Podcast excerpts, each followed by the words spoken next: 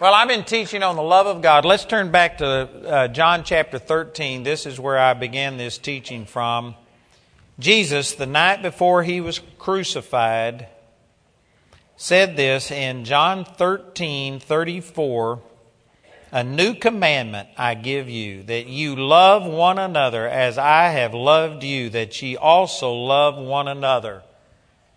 And I've been teaching that you can't truly love each other until you've received this love. And it says that the love we're supposed to use is the same love that He used towards us. And I really believe that most of us do not have an adequate revelation of God's love towards us. Religion has polluted it, has, uh, um, I don't know what to say, but it's, uh, it's distorted the image of God's love. Much of it comes because they still are living under the old covenant. They don't realize that Jesus made a totally difference in the way that God deals with us, that all of God's wrath came upon Jesus, and there will not be rejection and punishment, and there is not the conditional uh, things that were true under the old covenant because now Jesus has fulfilled all of those conditions, and now we receive just based on what He did. And if we accept Him, we get the fullness of God. We are joint heirs with Him. And most people don't understand this, and so because of it, it has corrupted our impression of God's love. And we, first of all, aren't receiving the benefits of having God's love, and we certainly aren't able to turn around and give it because of a distorted view of what God's love's like.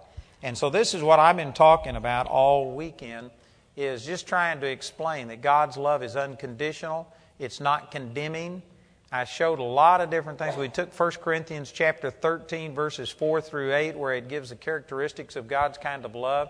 And I applied this uh, from God's standpoint, looking towards us, that He's long suffering and kind and all of these things. And if any of you have missed any of this, or even if you've been here, I encourage you to get the CDs. This is the kind of message that you need to let soak in. Uh, it's like we're hard ground and it just takes a while for it to penetrate. It's like a sponge. When a sponge gets hard, you can stick a sponge below the water and for just a moment and pull it out, and it'll get a little bit of moisture around the edges, but it doesn't penetrate. You have to let it sit and soak and saturate it. And the love of God, you need to be saturated with it. it you have to just sit and soak in it. And um, so this is the kind of thing that you need to go over and over and over. Let's turn over to Ephesians chapter 3. And as I said earlier, I've got so much that I'd love to say about the love of God. This is what transformed my life, and I only have this one, one message left to share this with you. But I want to turn to this verse because in the book of Ephesians, Paul prays two prayers. In Ephesians chapter 1, he prays a prayer that God would give us a revelation of what we already have. He doesn't pray that God would give us something more, something new, which is nearly every Christian's prayer. Oh God, touch me. Oh God, do something new. Oh God, do this. Instead, he prays that you would get a revelation of what he's already done. And I believe that that is a major key to the Christian life is to understand that you don't need God to do something. You don't need God to heal you. God has already put within you the healing power. By his stripes you were healed. You don't need God to prosper you. Ephesians 1 3, you've already been blessed with all spiritual blessings. You don't need God to love you. God has already poured out his love on you. God has already done everything. What you need is a revelation of what you already have. So that's in the first chapter. That's the prayer that he prays. And then in chapter 3, he prays another prayer specifically about the love of God. And one of the reasons I want to use this scripture tonight is because I've had a lot of people come up to me and say, All right, you've convinced me. I need a greater revelation of the love of God. How do you get it? Well, you get it by studying the Word and seeking. If you seek, you find. If you knock, it's opened unto you in Jeremiah chapter 29, verses 12 and 13, when you seek and search with all of your heart, is when you'll get it. As long as you can live without a greater revelation of God's love, you will. But when you reach a place to where I'm not going to do this anymore, I'm going to find out the love of God. And you begin to seek and search, and when you open your heart up, I can promise you this that God wants to reveal His love to you more than you want it. You do not have to plead with God as if He is hesitant or resistant towards showing you how much He loves you. He wants to show you His love, but it has to be with all of your heart. He doesn't give this revelation, it doesn't come when you're occupied with the cares of this world and other things. It says over in Psalms chapter 46, verse 10 Be still and know that I am God. There is benefit to just putting other things aside and getting still and getting focused on the things of God. And that's when revelation comes. Lamont made mention of this tonight. That when, you know, you just need to get into the presence of God. You need to open up your heart. You, let, you need to let God start speaking to you. And there's a lot of people that your lifestyle's not like that. I'm not saying this in a condemning way, but there are people sitting right here in this auditorium tonight that you have had more praise and worship in the last five services than you've had in years. You don't do things like this. You don't spend time to just focus on the things of the Lord. You're going to have to separate yourself. You're going to have to seek this. God is not going to just casually show you His love. You know, you got five minutes before your favorite show, and God, I've got five minutes, and if you can, if you can show up and just totally change my life in five minutes, fine. But uh, five minutes, I'm out of here. You know what? You aren't going to have a real great revelation of God's love. You're going to have to put God first, and you're going to have to give a priority to Him. But when you seek with all of your heart, God wants to show this to you more than you want to know it. So here's one of the things that I've prayed a lot. I've taken this prayer from Ephesians chapter 3. You know that this is a godly prayer because it's written in the Bible. Paul prayed it. So you know you're praying according to his will. 1 John 5:14 says if we ask anything according to his will, which is the word, then we know that he hears us, and if we know that he hears us, then whatsoever we ask, we know that we have the petitions that we've desired of him. So this is a scriptural prayer. All you got to do is just put your name in here and make this personal. Pray this prayer. I have prayed this prayer hundreds of times and asked God to reveal His love to me. And you know what? He does it. So this is something that you can use. You can go home and you could write this out and put your name in it. Instead of him praying for somebody else, praying that you would get this, just turn it around and say, Father, I pray that I, Andrew, that you are showing me the height, the depth, the length, and breadth. So, anyway, here's this prayer in the third chapter of the book of Ephesians in verse 14. He says, For this cause I bow my knees unto the Father of our Lord Jesus Christ, of whom the whole family in heaven and earth is named, that he would grant you, according to the riches of his glory, to be strengthened with, with might by his Spirit in the inner man. Boy, it's hard for me to pass up all of these verses. They're just, they're every one of them's pregnant man, I've, I've studied these things so much. There is so much in here, and we just read through this, but you get strengthened with power in the, by His Spirit in the inner man. Most of us are trying to find something in the natural that will satisfy us and that will meet our needs, but it is in the inner man. It is according to the riches of the glory of His grace. Everything that you need comes from Him. I think it was Lamont again, that song that he was singing about everything that he needed was in God. It was that Lamont or Charlie. But anyway, it's one of the songs we sang tonight that everything that we need is Him. And what a great revelation that is. Most people don't understand this, but this is how it happens. It all comes through the inner man. We don't receive from God from the outside in, we receive from God through the inside out.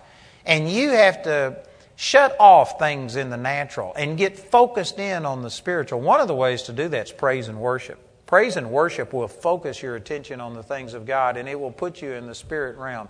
And then you start receiving from the Spirit and it'll speak peace to you. So, anyway, I could preach on that. I'm just mentioning that briefly. That He would grant you, according to the riches of His glory, to be strengthened with might by His Spirit in the inner man, that Christ may dwell in your hearts by faith that you, being rooted and grounded in love, may be able to comprehend with all saints what is the breadth and length and depth and height, and to know the love of Christ which passeth knowledge, that you might be filled with all the fullness of God. Notice that there's dimension to God's love. It's like most people look at God's love like a painting, and it's just this one dimensional thing. But God's love isn't like that. It's not one dimensional. It's, it's a, it's a three dimensional thing, and you need to go walk around behind it and look under it and look over it and see the height, the depth, and the length and the breadth. Did you know things change when you just quit looking at them from one perspective? When you walk around and look at all of the different aspects of God's love, it gives you a much greater understanding. And most people do not understand the height, the depth, the length, and the breadth of the love of God. And he says you get rooted and grounded in love. It's like a plant, it has to be planted in something. A seed has to be sown in soil to be able to take root. And most of us aren't rooted in love. If you aren't rooted and grounded in love, then there can't be growth take place. I can promise you this if a person ever gets a revelation of how much God loves them, they will grow they will begin to start producing fruit. You will start seeing things happen in their life. But I see people all of the time that came under conviction one time that they needed the Lord. They prayed and asked the Lord to be their salvation. And I'm not saying that they aren't saved. They are born again. I believe they're saved and stuck, just waiting until heaven comes. And when we all get to heaven, what a day that will be. But they just go through their life up and down and stressed out and worried and angry and bitter and desperate. And there isn't any maturity, and it's because they haven't been rooted and grounded in love. Love is like the soil. You can take a seed, and a seed will never release its power until it is planted in the earth. I've actually read that they found seeds in the Pharaoh's tombs that are over 4,000 years old, and they never rooted. They had life in them, and they never rooted. And yet, after they found these seeds, they plant them in the ground and give them just a little bit of time and some water, and these seeds that are 4,000 years old all of a sudden come to life, and huge plants grow out of them. The life was there all along, but it was never rooted, it was never grounded, it was never planted.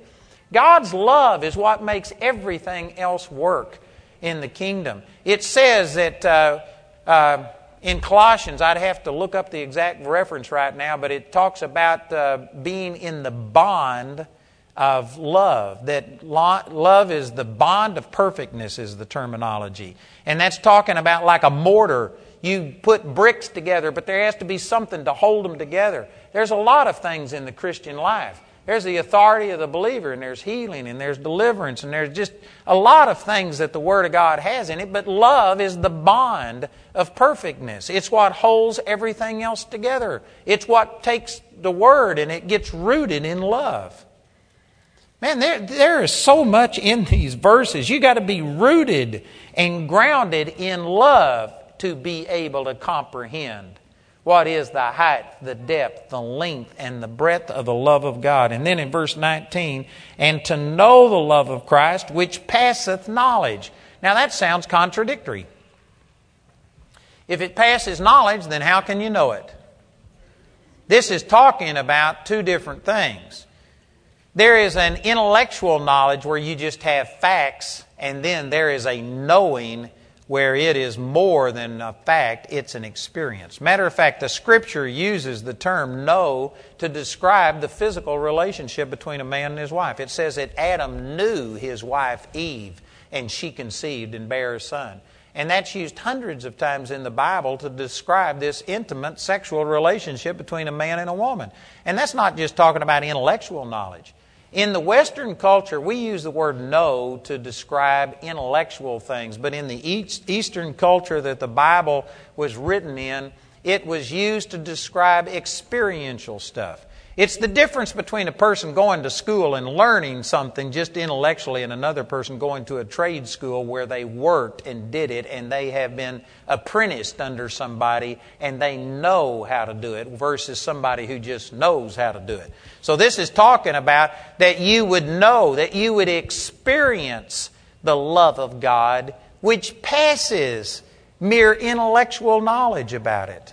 And sad to say, this is where so many people are. They, if you ask the average Christian, do you believe that God loves you? Oh, yeah. Everybody. Yeah, I believe God loves me. But then they'll turn right around and say that, you know what, I didn't do what I was right. God may cause my child to die as punishment for me. And they'll say that right after they say, oh, yeah, I know that God loves me. You don't know the love of God if you're saying that God's the one who's doing those kind of things, that God didn't answer your prayer because you did something wrong. You don't know the love of God. You may have heard about it, you may have an intellectual knowledge, but you haven't experienced the love of God. And this is what this is saying. And that you may know the love of Christ, which passes just intellectual knowledge about it. You need to experience God's love. It needs to become a revelation to you. You know, again, I could spend hours talking about the difference between revelation knowledge and knowledge that just comes by hearing somebody saying it, just giving information. But the Christian life has to be experiential knowledge. Wendell made reference to this, but this is one of the things that our school emphasizes. We teach people about how God loves them, and it's about your personal relationship with God. It's not just knowledge. One of the reasons I resisted having a Bible college for decades is because I saw people that went to Bible colleges and they came out and they had a diploma that they put on the wall, but they were mean and they were argumentative and they caused strife. They had a lot of knowledge, but not a lot of experience with God.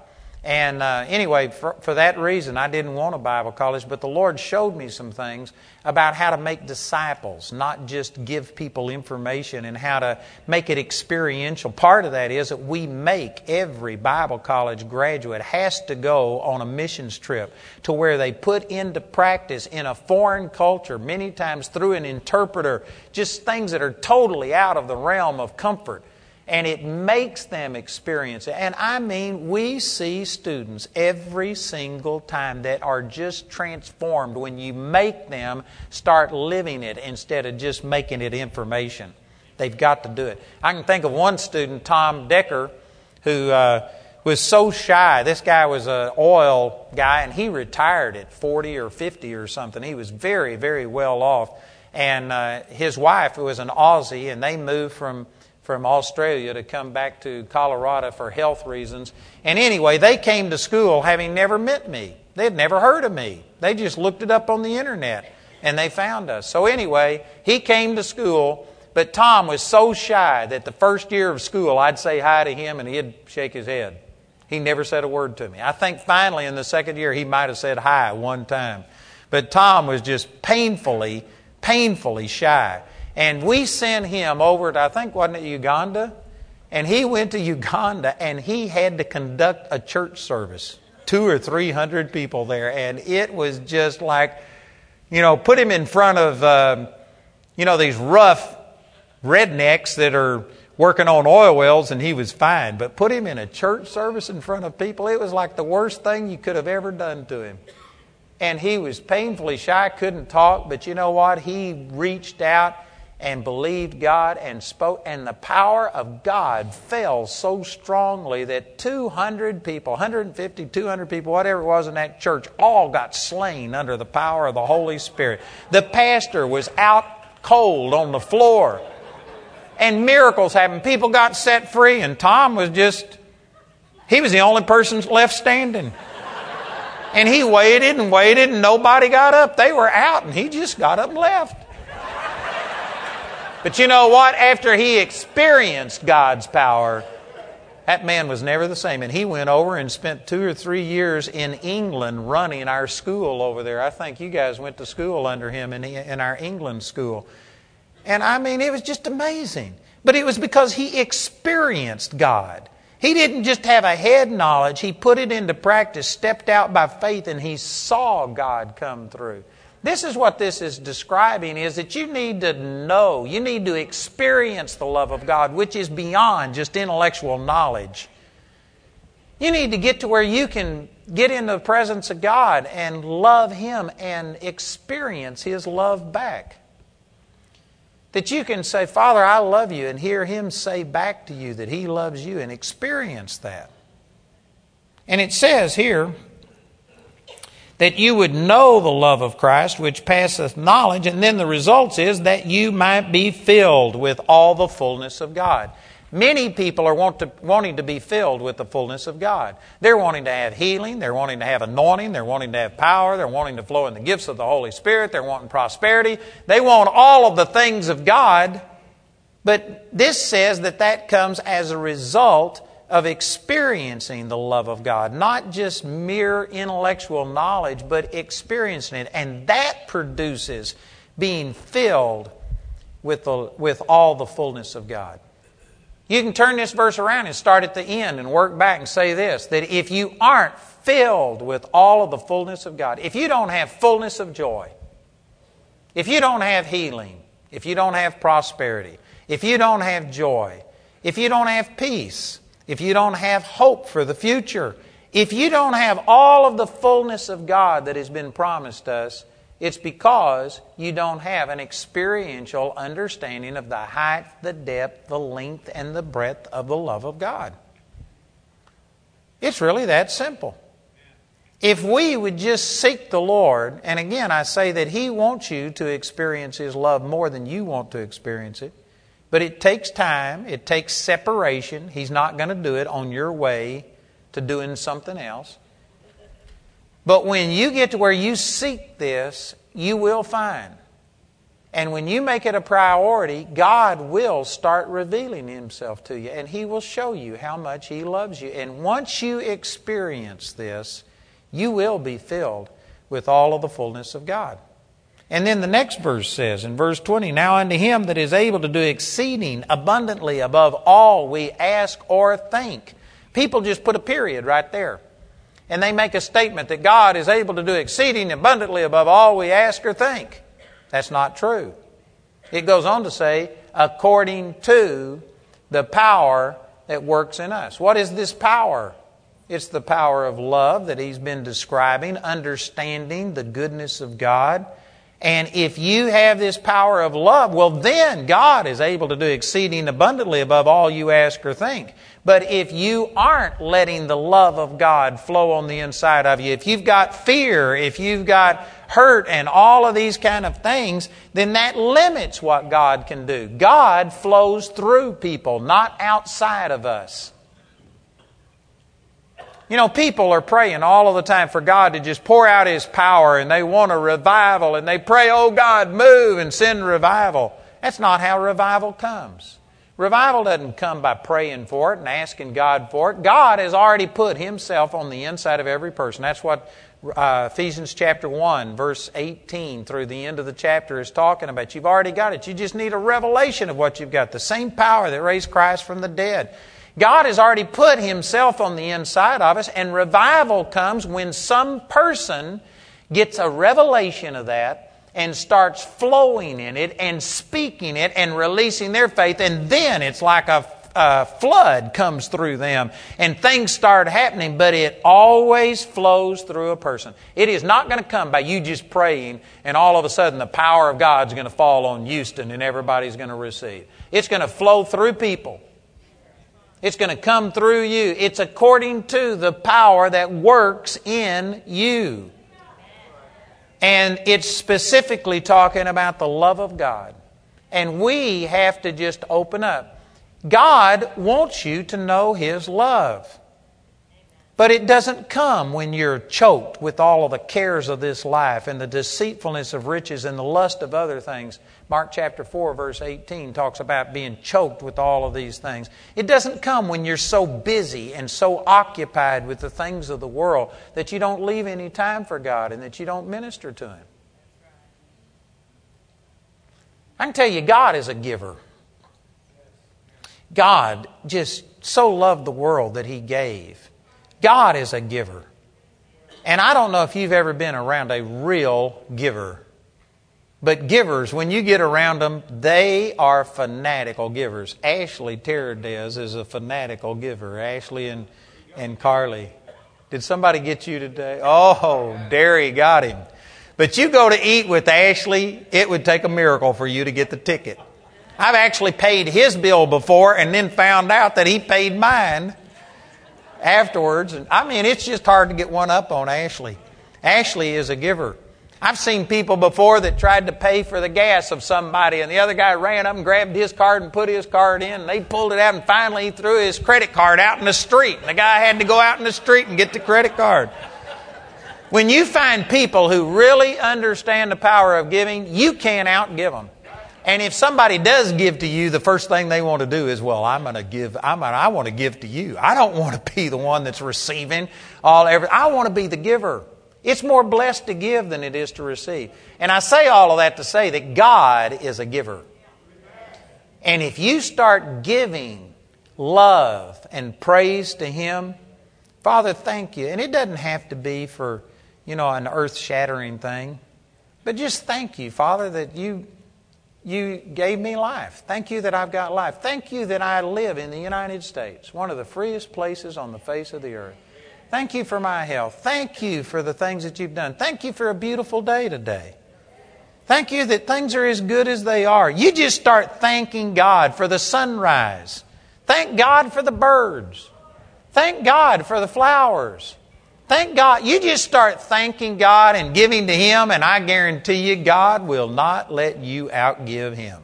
You start giving and praising Him. This is what that book on the effects of praise is about. When you start praising God, it ministers to the Lord, it blesses God. I know most people don't have this concept. Most people think God doesn't need me, He doesn't need my praise, He doesn't need anything. But the Scripture says that in. Uh, Acts chapter 13, verse 2, that Paul and Silas and others were fasting and praying and ministering to the Lord. What does that mean? Does that mean they put a chair in the middle and started preaching at God and telling Him what to do? That's what some people think ministry is, is like preaching. But it says that when Jesus healed uh, Peter's mother in law, for those of you that believe Peter was the first pope and he was a. Uh, celibate, uh, that kind of hurts that doctrine. But when Jesus healed Peter's mother in law, she rose up and ministered unto Jesus. That didn't mean that she sat him down and preached to him, told him what to do. You know what that meant? She washed his feet, she fixed food for him, she asked if there was anything else, and she ministered to him. Did you know God is love? 1 John 4 8. And any person who loves has a need for that love to be returned. It says in Revelation chapter 4, verse 11, that for His pleasure we are and were created. God created mankind for relationship, not for service, but for a relationship. It is true that we serve Him and we can do things and He'll ask you to do things, but He created you for relationship. That's what He wants. And God inhabits the praises of his people. In uh, Psalms chapter 22, I believe it's verse 3. God inhabits, God is holy, and he inhabits the praises of Israel.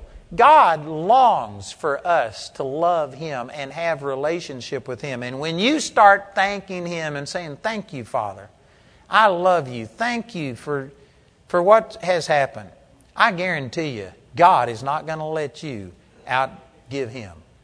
You start giving thanks and praise to Him, He inhabits that, He loves it, and He will go to revealing Himself back. That's what happens when praise and worship. If you truly are praise and worship and not just getting into the beat and the excitement of it, and if you are truly worshiping God, I guarantee you, God inhabits that praises. And many of you will experience things during times of praise and worship because you give unto Him and it just opens up the floodgates. God is wanting to reveal Himself to us, but we have to open up our heart. Praise and worship will open up your heart to that. You know, I, have got this little story about my son uh, Peter. He's the one who died, was dead for five hours, and God brought him back from the dead. Awesome. No brain damage, no more than he had before. It was awesome. And uh, but when he was real young, I took him and his brother, Joshua. I've got two boys, Joshua and Peter. They're two years apart. And I took them horseback riding. And I let them each take a friend with them. And so There was four kids and me, and we went out and we rode our horses all day long. We made a rope and put it across the creek and swam in the creek and dammed the creek up and got muddy and dirty and did all of these things. We ate ice cream and junk food, all of the stuff that if Jamie was there, she wouldn't have approved of. And the kids just had a wonderful time. And then when we got home, we cleaned them up and prayed with them, had a devotion, and went to bed. And as I was walking out of Peter's room and um, turned the light off, he said, Dad? And I said, Yes. And he said, You're a good dad. You know what that did? It blessed me. See, we say, Bless the Lord, bless the Lord, bless the Lord. I may or may not bless the Lord. Blessing the Lord isn't a word that you say, it's when you say, Thank you. Thank you, Father, for loving me. Thank you for what you've done in my life. And when you do something like that, it blesses God. You know what? When Peter said that to me about you're a good dad, man, I wanted to drag him out of bed and go ride horses again and go through all this again just so I could hear him say, You're a good dad. I mean, it makes your heart skip a beat. It like you're a good dad. And ever since then, I just tell the Lord, I say, God, you're a good God. You're a good dad. I appreciate you. I thank what you're doing. And you know what? When you do something like that, it just opens up the floodgates of heaven. God will start loving you and revealing His love to you. He'll not let you outgive Him. And you can bless the Lord. That's what it means when it says bless the Lord. It doesn't mean that you just lift your hands or that you do something special, but you actually express your love for Him and tell Him that you appreciate what's going on. And I know there's somebody sitting here thinking, well, nothing good's going on in my life. I'd just like to give you a one way ticket to Romania. And you'd come back thinking, you know what, I had it better than I thought I did. Man, you, you, spirit of slap just wants to come all over me when I think about something like that. There's some of you that you just focus. I mean, if somebody cut your throat with a brand new knife, you would gripe. You wouldn't see the blessing in it. But you could say, Praise God, it was brand new. It wasn't rusted. There's no germs on it. There's always something that you could be praising God for, but there's people that just gravitate towards all of the negative and they see all of the negative in life. There is so much to be thankful for. Thank God that things are as good as they are. Amen. Praise the Lord. And if you would go to thanking the Lord and just thanking Him out loud, talk about it. God, thank you that you've blessed me. Thank you, Father, for the good things that you've done in my life. Thank you for the freedoms that I've had. Thank you for the things that I've missed that I don't even know that I've missed. And if you went to thanking Him, I can guarantee you that God would go to revealing His love and you would feel the pleasure and the love of God and you would have all of the joy that you can handle. But when you just gripe and complain and look on bad things, did you know emotions follow your thoughts? And if you're depressed, it's because you're thinking on depressing things. It's not because of your hormones. It's not because of some chemical imbalance. It's because you're thinking on rotten things. Quit thinking on the bad things. Quit watching as the stomach turns on the television. Quit watching murder and rape and plunder for entertainment. Quit reading all the dime novels and stick your nose in the Word and go to focusing on God and think about the good things, and you will be happy. There is no exception to that. God is a good God. And you can just pray this prayer and ask God to help me help me to understand the height, the depth, the length, and the breadth, and then go to thanking God and worshiping Him for the, do, for the things that you do know. Maybe you don't have the greatest revelation of the love of God, but if you're born again, you've got a greater revelation of God than most people. You've at least accepted that, and you're going to spend eternity in heaven. Seems like somebody could praise God for that. If you never got healed here, which I believe God wants you, well, man, if you die, you go to be with Jesus. That's a good deal. If you never prospered in this life, you're going to go live in a mansion on streets that are paved with gold. You ought to be able to praise God and thank Him for that. If you never see what you're praying for come to pass here, you're going to live in a place where there's no more sorrow, there's no more pain, there's no more problems, there's no more devil, there won't be any more sickness, and you could praise God for that. Man, you got a lot to be praising God for. And if we would just start thanking Him for how good things are, you would find out that the love of God would go to flowing towards you. It's like when you go to praising God, it primes the pump. And I mean, pretty soon, here comes the flow of God's love. I'm telling you, this is how I do it. I just, I just start off thanking God for how good things are. They may not be perfect, but man, it's, it's better than it's been. And it's getting better. I haven't arrived, but I've lived. And I just go to thanking God, and I can't, do, I can't do that very long at all before I go to experiencing such a thankfulness and joy and peace, and the love of God comes over me. If you aren't experiencing God's love, it's not God's fault. God wants to release it. He does love you. It's not a matter of does He love you. He loves you. It's just a matter of our revelation. And much of it comes because we have traditions and doctrines of man, Mark chapter 7, verse 13, that make the word of no effect. Many of us have been painted an incorrect picture. You're going to have to systematically tear down the doctrines that have taught you the wrong things about the love of God. And then you are going to have to start worshiping Him and blessing Him. And as you do that, man, God will inhabit the praises of His people. He will go to revealing His love towards you. Awesome things will happen. Look over in Philemon chapter 1. This is the book right before Hebrews, little one chapter book. And in Philemon chapter 1, Paul prays a prayer for his friend Philemon, and he says this in verse 6 that the communication of thy faith may become effectual. That means it would begin to work by the acknowledging of every good thing which is in you in Christ Jesus. Did you know the word acknowledge? Acknowledge means that you are only coming to a realization, to an appreciation of something that already exists.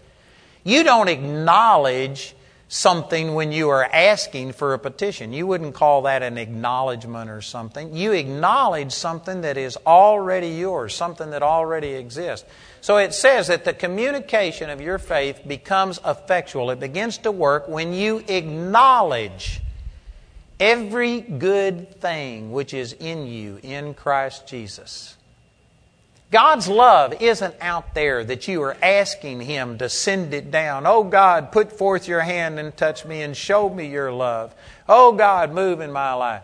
This is where so many screwed up doctrines in the body come from, where they talk about there's demons over Houston that are blocking our prayers from getting up to God, and we've got to get together and intercede and get a hole in the atmosphere so that our prayers can get up to God. How dumb can you get and still breathe? Well, I've heard that. We do need to intercede and make a path up to heaven. The Bible says that He lives on the inside of you.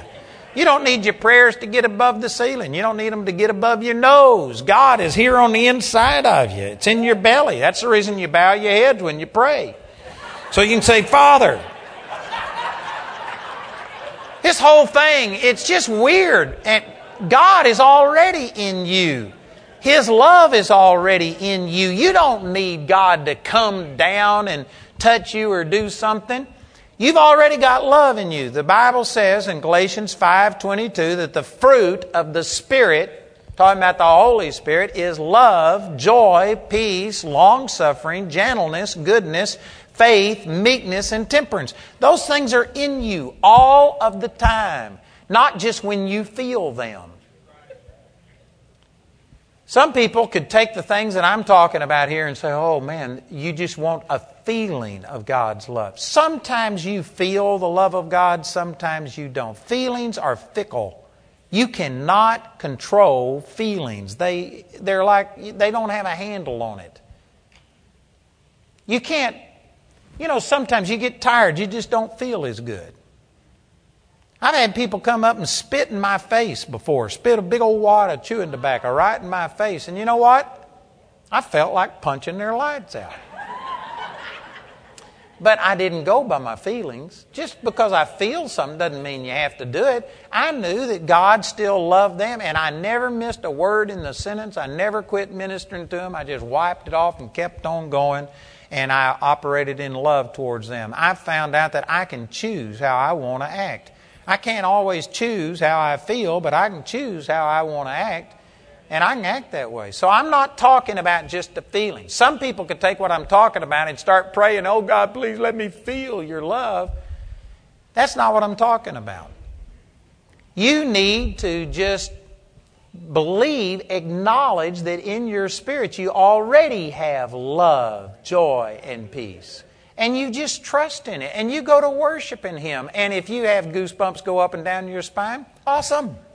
Thank you, Jesus, for a goosebump. But you know what? I don't care if I have a goosebump or don't. I know that you love me. And I just rejoice in the fact, not the feeling, that God loves me. And so if I have a goosebump, wonderful. If I don't, wonderful. It just doesn't matter to me. There's some of you that are feeling junkies. And if you don't feel it, you don't believe it's real. And that's not good. Because there's just things that can affect your feelings. And you can't trust feelings. And you know, when you get to where you aren't focused on your feelings, you actually have more consistent and more godly feelings. I'm not saying that I feel depressed and bad, but I'm saying that it's not something that I seek. It doesn't matter how I feel. I just praise God because I know that He loves me. I know it's what the Word says. And I believe it. And I act on it. And I have a peace and a joy that comes to me.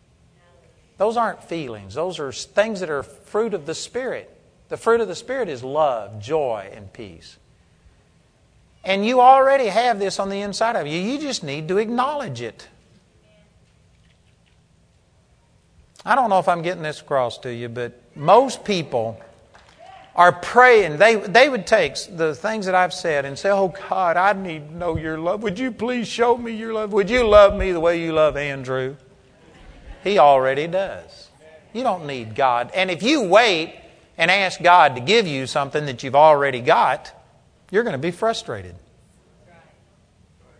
That's like if I gave you my Bible, and if you were sitting there with my Bible in your hand, and then you said, Andrew, could I please have your Bible? How do you respond to somebody who's asking you for something that you've already given them? If you were asking me for my Bible and you already had it, I'd probably just look at you and not say anything. I wouldn't know what to say. Like, how do you respond to somebody who's asking? I, there'd probably just be silence on my part, similar to when you're saying, Oh God, please love me. There's just silence. Like, I mean, if God could be confused, I think God would be confused. I believe God would look over at Jesus and said, Didn't you tell them that they got love, joy, and peace? You were supposed to let them know that. Didn't you tell them that you loved them and that's the reason you died for them? Amen. Man, the reason you aren't hearing from God is because you're asking Him to do something He's already done. You don't need God to love you or to give you love. What you need to do is go to acknowledging what you already have in Christ Jesus. And this leads me back to a point. I'd love right now to pray to preach on spirit, soul, and body because, like I was saying when I gave that book tonight, this is what opened up my understanding about everything because I understand that it's in the Spirit that I already have the love of God. And Jesus said, That which is spirit is spirit, and that which is flesh is flesh. That's just an old English way of saying that spirit is spirit, flesh is flesh. You can't feel the spirit. I know that that's a problem for some people because some people think, oh man, I feel the Spirit. And lots of times, oh, I, I've got the Holy Ghost on me and all of this. I do acknowledge that you you perceive the presence of the Lord, but you aren't really feeling the Spirit because Jesus said that you can't feel the Spirit, that you can see the effects of the wind, but you can't see the wind. You can feel the wind in a sense, but you really can't see it. You can't grab it. You can't touch it.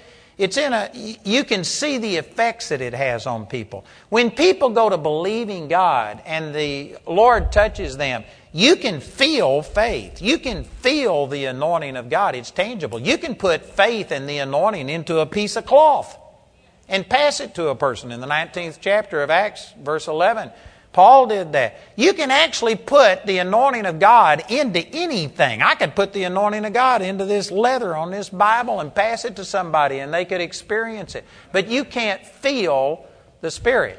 We say that, but technically speaking, it's not true. The Holy Spirit is not a feeling. And it's just something that you have to believe. And this is what changed my life around is when I realized that in the spirit part of me, I can't feel the love, the joy, the peace, the long suffering, and all of these things. I don't always feel it, but it's always there. The problem is, people will say, Well, man, if God loved me, then I'd feel it. I'd know it. There'd be a smile on my face. Not necessarily.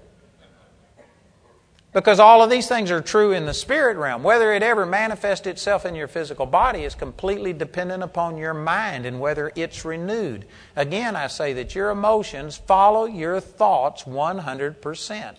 If your thoughts are, are gravitating towards the natural, and if you're thinking that if God was really here, I could feel Him, well, then you'll miss God. But if you go by the Word, uh, John 6:63 says, "The wor- uh, words that I speak unto you, they are spirit and they are life." This is a perfect representation of what is true in the spirit. And you go by the word. The word says, "I'll never leave you nor forsake you." That's what's true. And you say, "But God's not within a hundred miles of that place." I bet most people have said something like that. You'll come into a church service and they'll say, Oh God, we ask you to come and be with us today. That's a dumb prayer. It's a dumb prayer. He said, I'll never leave you nor forsake you. Where two or three are gathered together in the midst, there I am in the midst of you. And yet we will pray and say, Oh God, come and be with us. People say, oh, you're just nitpicking. No, I'm showing you that most people do not go by the word. They go by what they feel. And because nobody jumped a pew, because nobody shouted, nobody rolled on the floor, nobody said hallelujah, there wasn't a message in tongues, well, then God wasn't there. That's carnal. And you'll miss God doing that. God is always present with us. And sure, He can manifest Himself in some supernatural ways, but it doesn't matter if there is a manifestation or isn't, God is always present. And it's not only true in a group setting, but it's true in you. Sometimes you feel or see a manifestation of God and of His presence, but whether you see or feel it or not, the Lord never leaves you and never forsakes you, ever. At the time you felt like you are your most depressed, God, you've left me. You aren't within a thousand miles of this place. God is right there with you. Every time you've been depressed and feeling like, oh God, I'm just so depressed, your spirit is just basking in the love of God. It's jumping up and down and doing flip flops. It's got love, joy, and peace in it.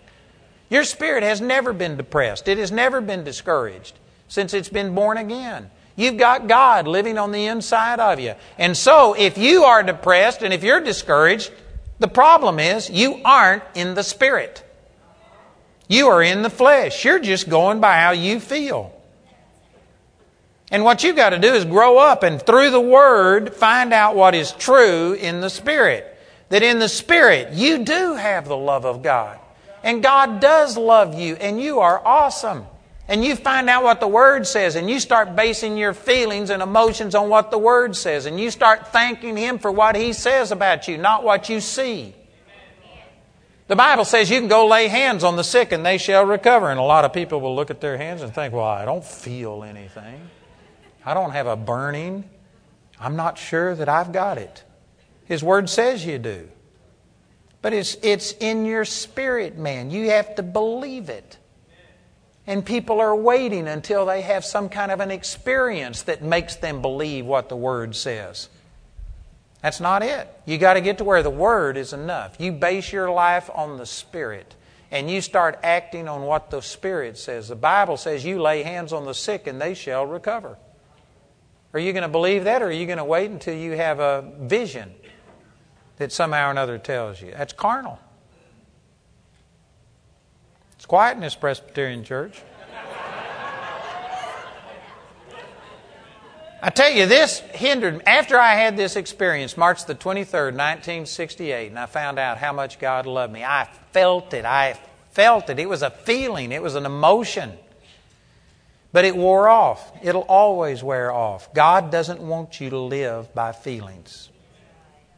I've been as high as I believe anybody could possibly get, and you can't sustain it. God doesn't want you to sustain it.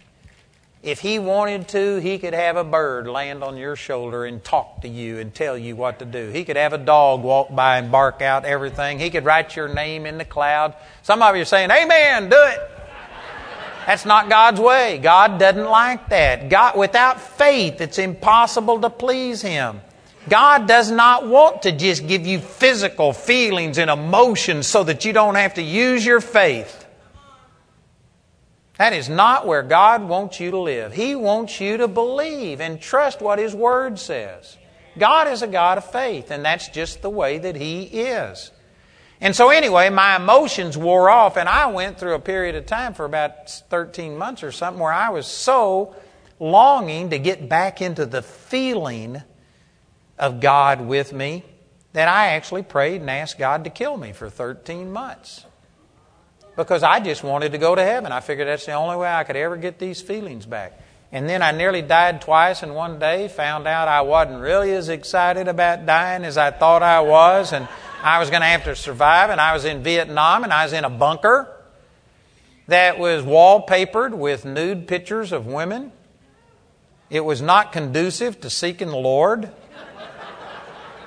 And so, out of desperation, I just did this. I just opened my Bible and I read. I couldn't even put the Bible down and look around and think about it. I mean, I just kept my Bible like this.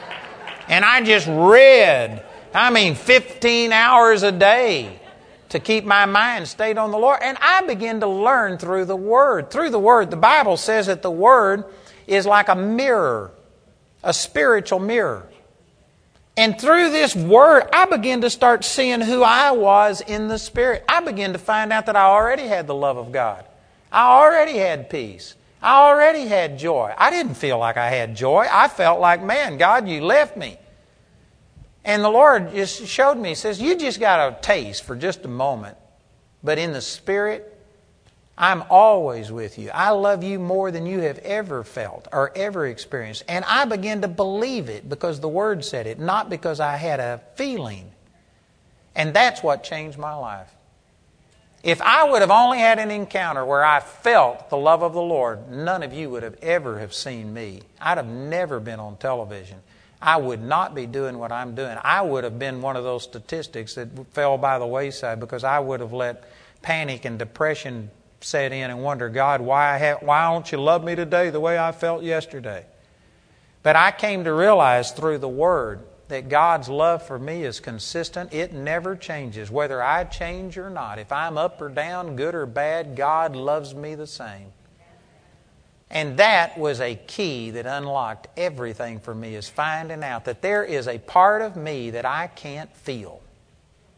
There's a part of me that exists, and I just have to go to the Word of God and believe it. And I found out now, it's like that verse I was using in Philemon 1 6. I begin to acknowledge the good things that were in me. I begin to say, Father, I don't feel it, but I know I have the same power on the inside of me that raised Christ from the dead. And I'm going to start talking and acting like it and laying hands on people, not because I have a feeling, but because I have faith in the picture, the image that the Word of God has painted. And I started doing that, and I started seeing results, and people healed and raised from the dead, and miracles happened. I started speaking that I've got joy unspeakable and full of glory. Not because I felt that way, but because that's what the Word said. And I started praising God and acting like I was happy and found out that I was happy. And I just started talking about how good God is. Not because everything in my life was good, but I just chose to focus on the good things instead of the negative things. And man, it, it caused my heart to have peace. And I'm telling you, brothers and sisters, God already loves you. He's already placed Himself on the inside. He is more desirous to reveal Himself to you than you are to have Him reveal Himself to you. And if you would just go to acknowledging the good things that are on the inside of you, start looking in the Word of God to counter this religious doctrine that has misrepresented God and told us wrong things about God. And if you would tear down the traditions and doctrines of men and start letting the Word of God dominate your thinking, and then just acknowledge these good things, thank Him for the things that you're experiencing. And do that, I guarantee you, the love of God would you would start experiencing it in an experiential way. And that, that again isn't just talking about feelings, it's just talking about a confidence, a knowing, faith and you know that God loves you. And once you get that, you become rooted and grounded in that, and then all things. He's able to do exceeding abundantly above all things that you could ask or think because this love of God is flowing in your life and you're basing it on what the Word says instead of what you feel. I said, I've, I've said a mouthful here tonight.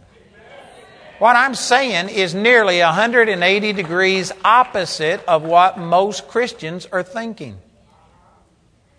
And did you know that some of the most carnal Christians on the face of the earth are spirit filled people? Because they have experienced some physical manifestations. And you can feel the presence of God and the anointing of God in faith, and you see people healed, and you see people get excited and shout and praise and run and jump. And because of that, if you aren't careful, you will get to where you think that that is God. And it could be a reaction, our reaction to the presence of God, but it's but even when you don't see somebody praising and jumping, and when you don't feel something, God is still the same. His love for you is exactly the same. If you aren't careful, you will get off the subject and you will get to looking at these physical manifestations and thinks that if nobody has shouted and screamed, fallen over, passed out in the spirit, that God wasn't there. And that's wrong. And you'll become carnal through that. In a sense, some of the denominations, like the Baptists, that don't believe in the spectacular and in the miraculous, they actually have to walk more by faith because they don't believe anything happens in this life. They don't believe you can be healed. They don't believe you can prosper. They don't believe things can happen. And so they just have to trust in God and stand on the fact that I believe God is with me. But if you aren't careful, you'll get to where you get your attention off of just what the Word of God says and you're looking for some supernatural manifestation. And again, there's nothing wrong with that. If it comes, let it come. I'm not against any of that, but I'm saying that you shouldn't, like, you shouldn't sit here and say that, Father, I believe you're here because two or three are gathered together in your name and we trust it. But then all of a sudden a glory cloud comes in and you see something and then everybody goes out, God was there and why do you know God was there? Because we saw the glory cloud. No, that's not why you know that He was there. It's because the Word says He would always be with us. That's just a, a manifestation. If it comes, let it come. Enjoy it. Thank God. You ought to be like Jesus when He said, Father, glorify your Son, that your Son also may glorify you. And there came an audible voice out of heaven. This is John chapter 12 that said, I have both glorified it and I will glorify it again. God spoke to him in an audible voice, and the people heard it. And Jesus turned around and said, This voice didn't come for my sake, but for your sake, so that you might believe. In other words, Jesus was saying, I didn't need to hear that. I didn't need to hear it with my ears. I heard it with my heart. I knew that God would answer my prayer. I knew that He heard my prayer. This didn't come for me. A physical thing happened, but it, would, it didn't change Jesus' faith. It didn't make him more confident now. He really believed it because something happened in the natural. No, he believed it. He says, This didn't come for me, this came for your sake, so that you could believe. The reason God does things and manifestations is for the people who struggle, and He will do things to help you along. But, brothers and sisters, we need to get to the place where we just acknowledge the good things that are in us in Christ Jesus. God loves you. He loves you more than you could ever possibly imagine. And if you aren't experiencing the benefit, it's not because God isn't releasing it, it's because you aren't seeking it. Because you've got doctrine that has clogged up the pipe, and you're going to have to rotor rooter that stuff out and get rid of your traditions and doctrines of men so that the love of God can flow. And then you need to prime the pump by just start worshiping Him and thanking Him. Father, thank you that you're such a good God. Thank you for this day. Thank you for the things that you've done. And as you start worshiping Him, I guarantee you, He will not let you outgive Him. You start loving Him, and I guarantee you, you will begin to experience the love of God. Amen? This is really simple stuff that I've said, but you know, it's practical and it'll work. I challenge any of you. I challenge you to take what I've talked about and put it into practice. And you do that. And again, if you don't put a time limit on it, say, All right, God, I'm going to give you five minutes, ten minutes, and if everything Andrew said comes to pass in ten minutes, then fine. Well, it won't work that way. Let me use one last verse here. I quoted it already, but over in uh, Jeremiah chapter 29, a passage of scripture that is often quoted, Jeremiah chapter 29, verse 11 says, For I know the thoughts that I think towards you, saith the Lord, thoughts of peace and not of evil, to give you an expected end. And then in verse 12, Then shall you call upon me, and you shall go and pray unto me, and I will hearken unto you, and you shall seek me, and you shall find me when you shall search for me with all your heart. He didn't say that you just you spend five minutes seeking that you do it passively. All right, God, I'll, I'll try this and see if it works. When you get to a place when you seek with all of your heart, and God knows your heart, God knows whether He's first in your life or not, whether you really long for this more than you long for all of the other things that we indulge and fill ourselves with. When you get to where you seek with all of your heart, I guarantee you, you will find. God will reveal Himself to you. And that looks different for different people.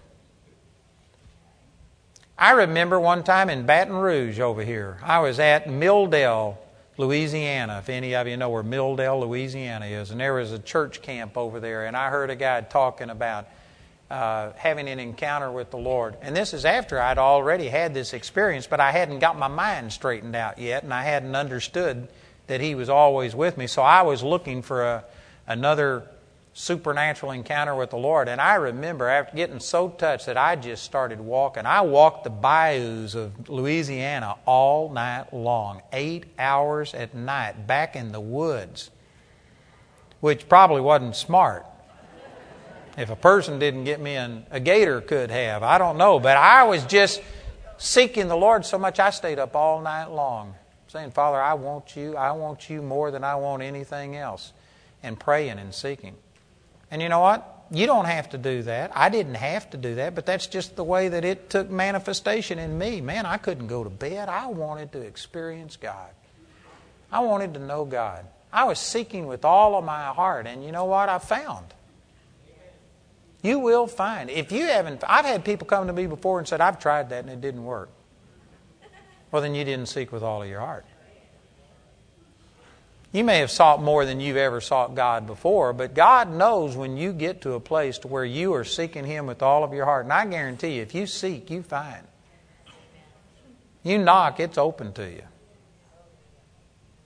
It'll, it'll happen, but you just have to get serious. You have to get to where you long for God more than your necessary food more than anything else. And when you get to where you want God more than anything else, you will find and you will have God reveal Himself to you. Amen? It's really all that simple. I wished I had something else. I wished I could just give you step one, two, three. You push the button and God comes out. But it's, it's this simple. You've already got it. God's already commended His love to you. It's not a matter of God giving you love, it's a matter of you getting revelation of it. And your doctrine hinders us. We got to get rid of stinking thinking, wrong doctrine, and then you got to get to where you're seeking God with all of your heart. And when you do that, God will reveal Himself to you. And when that happens, that is the root of everything. That's the ground that makes everything in the Christian life grow. You will experience the fullness of God. You will see Him do exceeding abundantly above anything you've ever asked for because of this power of God's love working on the inside of you. I challenge anybody in here, if you would follow what I'm saying and just seek until you find, seek with all of your heart, there wouldn't be a single person ever come back to me and say, Well, I tried it and it didn't work. That's not the way it is. God loves you, and God is wanting to reveal His love to you. If you just would cooperate a little bit, God would do it. But we just fill ourselves with all of this junk of this world, and we occupy ourselves and don't give God an opportunity I tell you, something special happens when you just separate yourself unto God and start worshiping Him and loving Him and thanking Him for His goodness. It just changes things. And I don't know why people don't do it more. This is a recipe for success. You minister unto the Lord. Bless the Lord. Say, God, you're a good dad. You're a good dad. Thank you that things are as good as they are. And you go to doing that, and I guarantee you, God will show up big time. God will manifest Himself. You'll begin to understand. You know, one last story. I had a, a ministers' conference that I was conducting, and I was ministering along these lines, and a friend of mine, Bob Nichols, who's on my board of directors, he's been a friend of ours for many, many, many years. And Bob Nichols was sitting on the front row, and Bob has had a lot of things happen. He had an $18 million facility that two tornadoes collided over them, and in 45 seconds it was leveled to the ground. He lost everything in 30 something years worth of ministry. But he just started believing God.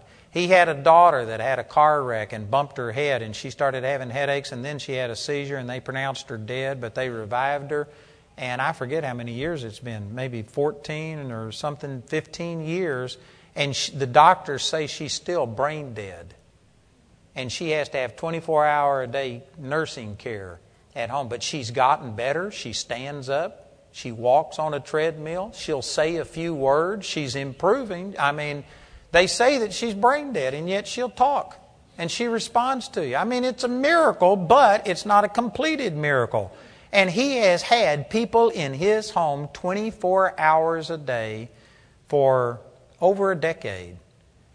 And he's had so many things that he could be griping and complaining about. It. And I was preaching along these lines about just thanking him for how good things are and praising him and giving him praise for how good it was. And I mean, right in the middle of my message, Bob Nichols stood up and threw his Bible on the floor and he said, I have had all of this I can take. I've got to thank God for how good He is. And he just started praising God. He lost it. He just started worshiping God. You were there, weren't you, Charlie and Jill? And he started praising God, and I tell you what, other people who knew his circumstances and how bad in the natural it was, and yet they saw how thankful he was for the goodness of God. People started repenting. People started coming up and saying, Man, I thought I had problems. I don't have any problems. They started repenting and getting things straight, and it was powerful. There's not a person in here who's got a reason to gripe. The Bible says, Let everything that has breath praise the Lord. I assume that you are still breathing. You ought to be praising God. We ought to be thanking God for how awesome He is. Let's just stand up and begin to worship God and thank God that things are as good as they are. Thank you, Father. Thank you, Father, for our freedom. Thank you for our salvation. Father, thank you that we are born again, and if Satan stole everything we have, we still have our salvation, that we'll live forever, ever in heaven. Thank you that your love for us is constant, that you will never leave us nor forsake us. If people have left us, if mates have left us, if children have left us, if friends have left us, if we've been laid off, if we've been rejected, thank you that you never reject us. Thank you that you love us just as if there was nothing wrong with us. Father, if we never saw healing in our physical body, thank you that we will live for eternity with no sickness, no disease, no pain, no sorrow. Father, if we never see finances flow in this life, thank you that we will have a mansion and streets paved with gold. Thank you, Father, that you love us and you've given us everything that pertains unto life and godliness. Thank you, Father, that in you we are complete. And Father, we just pray this prayer tonight that you would open up the eyes of our understanding, that you would help us to comprehend with all saints the height, the depth, the length, and the breadth of the love of God, that we would be filled with all the fullness of God. Thank you, Father. Thank you, Father. Thank you, Father, for your goodness. Thank you for loving us so much that you sent Jesus to die for us. Thank you for sending your best. Thank you for doing without your Son for 33 years so that He could come here and redeem us. Thank you, Father. Father, we just thank you. Thank you, Jesus. Praise the Lord. Praise the Lord.